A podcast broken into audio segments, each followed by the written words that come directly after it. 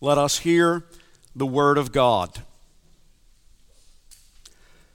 For the word of the cross is folly to those who are perishing, but to us who are being saved, it is the power of God. And I, when I came to you, brothers, did not come proclaiming to you the testimony of God with lofty speech or wisdom. For I decided to know nothing among you except Jesus Christ and Him crucified. And I was with you in weakness and in fear and in much trembling. And my speech and my message were not in plausible words of wisdom, but in demonstration of the Spirit and of power, so that your faith might not rest in the wisdom of men but in the power of God. Now, unto him who loves us, who has freed us from our sins by his blood, to Jesus Christ be all praise, honor, power, dominion, and glory forever and ever. Amen. The Apostle Paul was not a know nothing preacher. He had studied under Gamaliel, one of Judaism's greatest teachers. As a Pharisee trained in the scriptures, Paul reasoned with his fellow Jews in the synagogues, testifying that Jesus was the promised Messiah, the Christ of Israel. As a Jew who had been educated in Hellenistic culture, Paul was also able to debate with the Greek philosophers in Athens. The Apostle Paul was not a know nothing preacher, but he was a preacher who decided to know nothing except Jesus Christ and Him crucified as he wrote to the church in Corinth When I came to you, I decided to know nothing among you except Jesus Christ and Him crucified. Now, that phrase, Jesus Christ and Him crucified, also implies and includes the great realities of Jesus' virgin birth, sinless life, his resurrection from the dead, his ascension into heaven, and his coming again in glory. Yes, Paul didn't ignore or discount those other great realities of Jesus Christ. He told the elders in Ephesus that he had faithfully declared to them the whole counsel of God. But Everything included in the whole counsel of God. Everything in the whole counsel of God either leads up to the cross or flows out of the cross. Everything in the whole counsel of God either leads up to the cross or flows out of the cross of Jesus Christ. Why is that? And, and why does the Apostle Paul say it this way? To know nothing except Jesus Christ and Him crucified. Why is that, Jesus Christ and Him crucified, the summary statement of the gospel? Because the wages of sin is death because the Holy Creator said to our first covenant head, the first Adam, in the day that you eat of it, you shall surely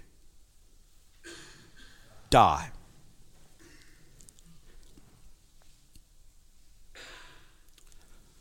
But it was Jesus Christ our new covenant head,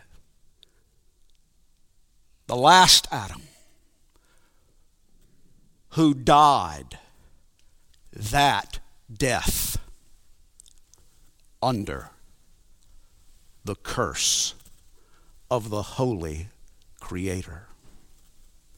As the Apostle Paul wrote to the Galatians, Christ redeemed us from the curse by becoming a curse for us, as it is written, Cursed is everyone who is hanged on a tree. Therefore, Jesus Christ and Him crucified is the summary statement of the whole gospel because by His death He destroyed death. But how this fallen world would love to have all that the gospel offers. The world is crying out for love and joy and peace and unity and forgiveness and reconciliation and the fullness of life and everlasting life. Oh, how the world longs for all of that, but without Jesus Christ and Him crucified. Oh, how this fallen world longs for, dreams of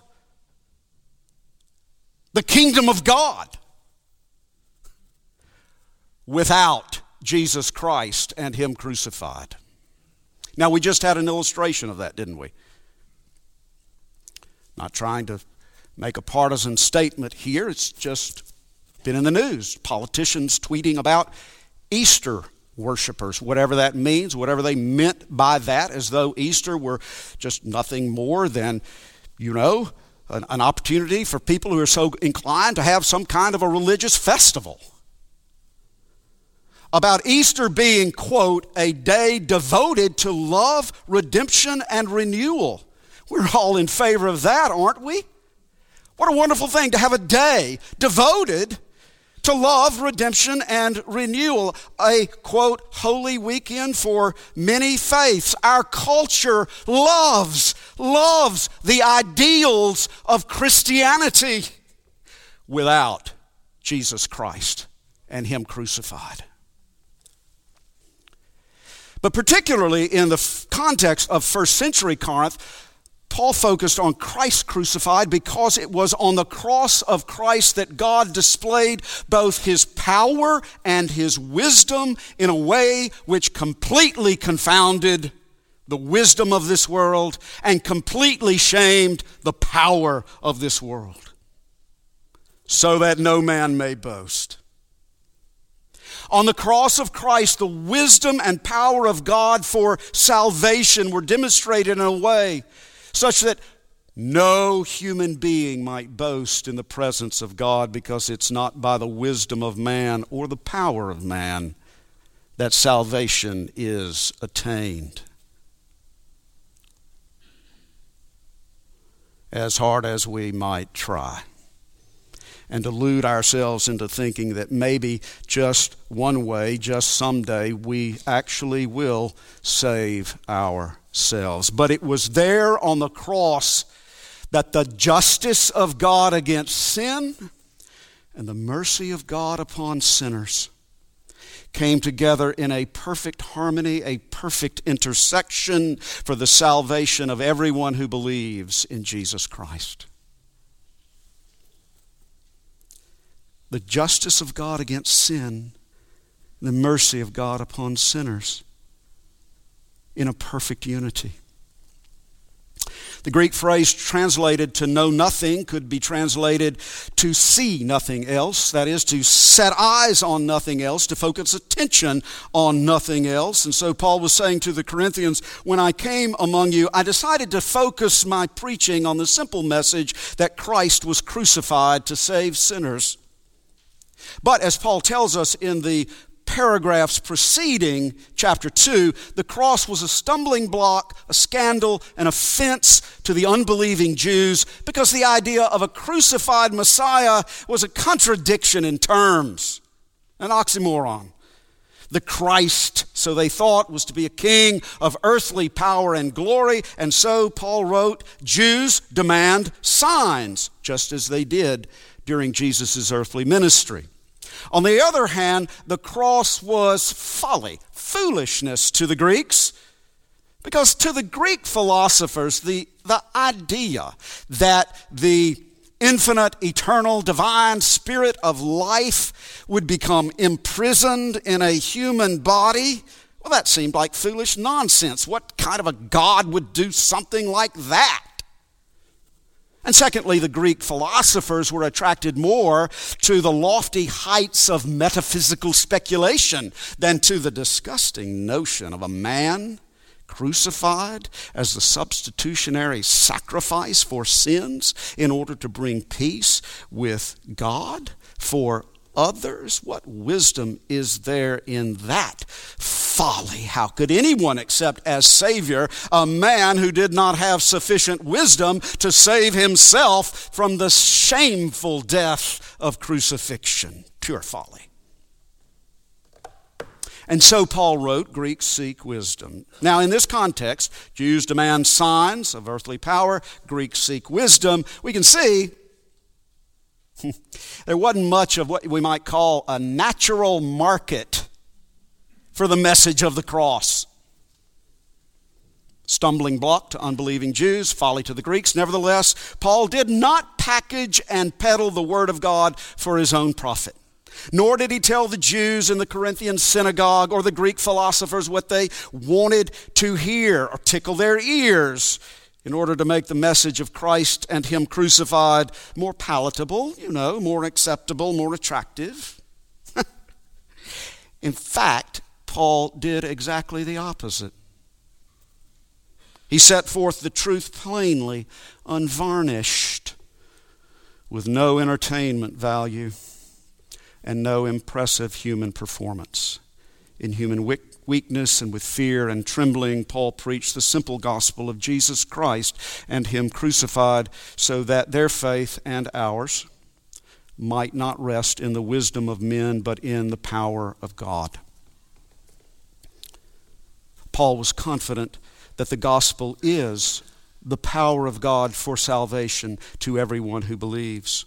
Paul knew that the power of the gospel is the power of the Word of God, which is living and active and sharper than any two edged sword. And Paul was fully confident that by the simple preaching of Jesus Christ and Him crucified, sinners, both Jews and Gentiles, people of every tribe and tongue and nation, would be brought to faith in Christ by the working of the Holy Spirit and receive salvation. Paul knew and trusted that to those who were called, both Jews and Gentiles, Christ crucified was the power of God and the wisdom of God. And so he proclaimed salvation God's way. Now, what about the message of the cross today? 20th, 21st century America. Jesus Christ and Him crucified. Uh, is our situation really that much different from that of the first century? What about Americans today? What do we demand? What do we seek? I'm speaking, you know, generally, referring to American culture as it becomes more and more secularized, but please let's not forget that the secularism which surrounds the church has a way of invading and infiltrating inside the church. So, what do we 21st century Americans demand? What do we seek? Now, we don't demand too much, do we? I mean, we just demand to have our own way. We just demand to have things the way we like them. And, and, and in terms of religion or, spirituality or our, our relationship with God or whatever we'd like to call Him, well, we, we just want a religion that works for us, with which we feel comfortable, which reflects our values and fits in with and supports our lifestyle and, and meets our personal needs and, and helps us and encourages us as we pursue our own personal goals in the American dream you know, you know, my religion, my spirituality, it's, it's just one more piece of the puzzle that, that, that, that completes the picture of the life that I, that I want to live. You know, everything goes better with God. As though God were merely an optional accessory to your life, an add on to your otherwise self sufficient, self directed, self centered, individualistic life. we call it the pursuit of happiness. That's our right. Right? So Americans today demand a God who understands everything exactly as I do from my perspective and forgives all without any repentance, and who agrees with me in any decision or choice I make because he understands me. You know, he really knows me. And so he, he understands all the decisions and choices that I make. All we demand is a Lord who will let us run our lives the way we want to and will actually help us run our lives the way we want to. A Savior who will simply let us have our own way. A God who loves us so much that He requires nothing of us and would never, ever dare to contradict us. The unbelieving Jews of the first century demanded signs. The Greeks sought wisdom. In the 21st century, all we want is to have it our way. A God we make in our own image and likeness who will do our bidding. Now, brothers and sisters, in this kind of a culture, there's not much of a natural market for the message of Jesus Christ and Him crucified. Because to believe in Jesus Christ and Him crucified is to believe some things that just don't fit in very well with contemporary American mythology. First of all, the cross reveals that I really do need to be saved. Saved from what? The wrath of God.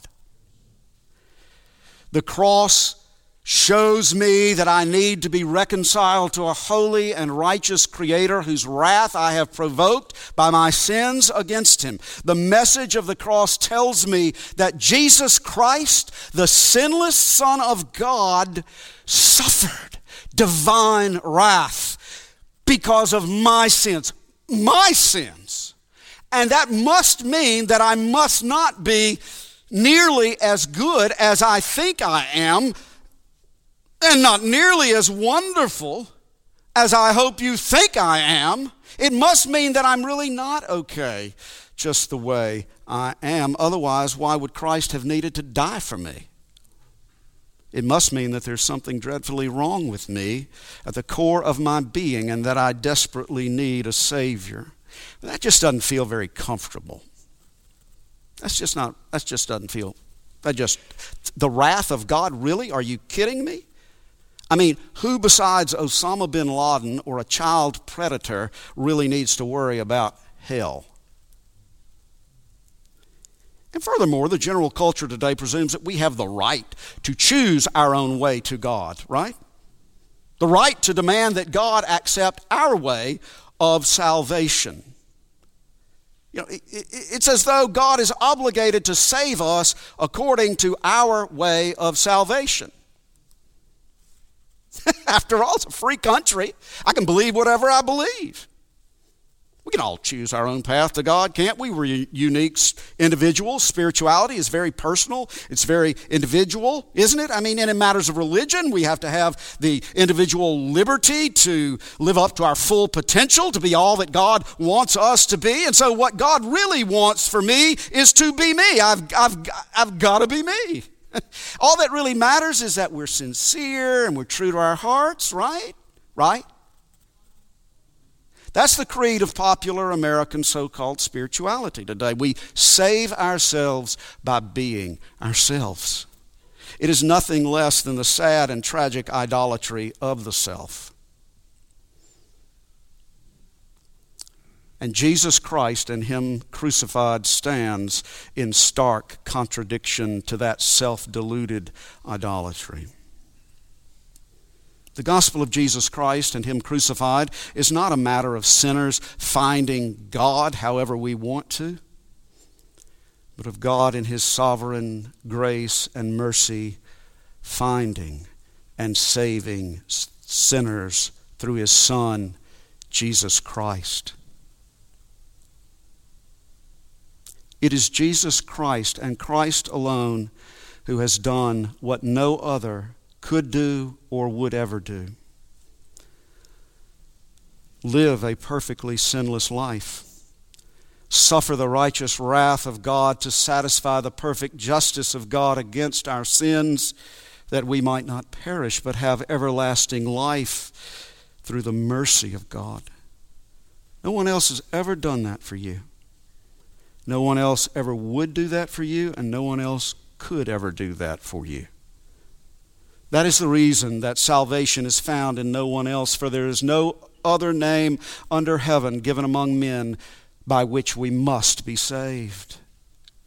But that message is regarded as an offensive stumbling block or foolishness today because it declares that in and of myself I am hopeless and helpless because I cannot save myself. The cross tells me that no matter how hard I try, no matter how moral I am, no matter how much good I think I do, no matter how sincere and well intentioned I think I am, no matter how spiritual I aspire to be, no matter how many self help seminars I attend or causes I support, no matter how much health food I eat or exercise I get. I cannot save myself. But I want to because I want to boast in the presence of God.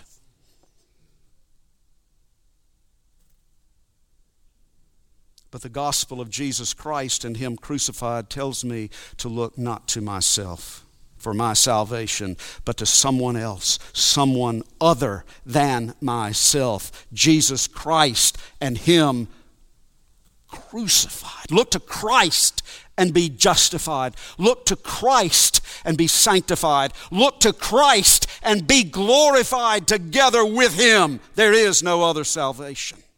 There is no other religion, philosophy, or spirituality in which the holiness of God and the love of God are in perfect unity.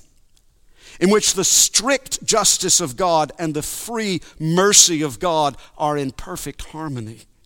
But in Jesus Christ and Him crucified, we see the holiness of God and the love of God, the justice of God and the mercy of God, all revealed simultaneously in an amazing harmony and a beautiful unity, revealing a salvation which is real and full and complete and perfect. We have Jesus Christ and Him crucified to offer to a dying world. Brothers and sisters in our ministry, let us be confident of this. God still saves sinners His way. The way of Jesus Christ and Him crucified. We heard that this afternoon from the testimonies of two candidates who stood here and told the story of how Jesus Christ crucified saved them.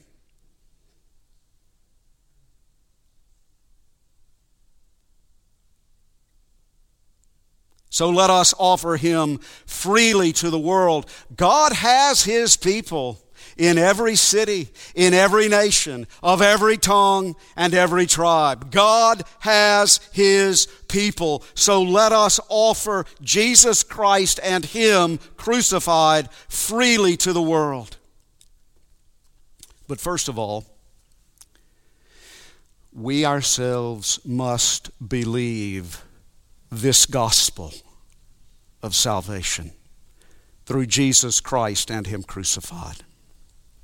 And we ourselves must rest our souls upon it and live our lives according to it and nurture our churches in it.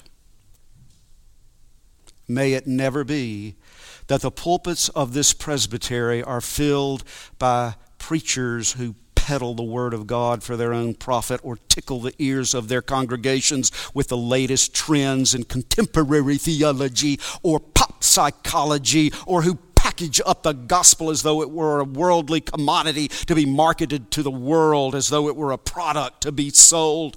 May it never be.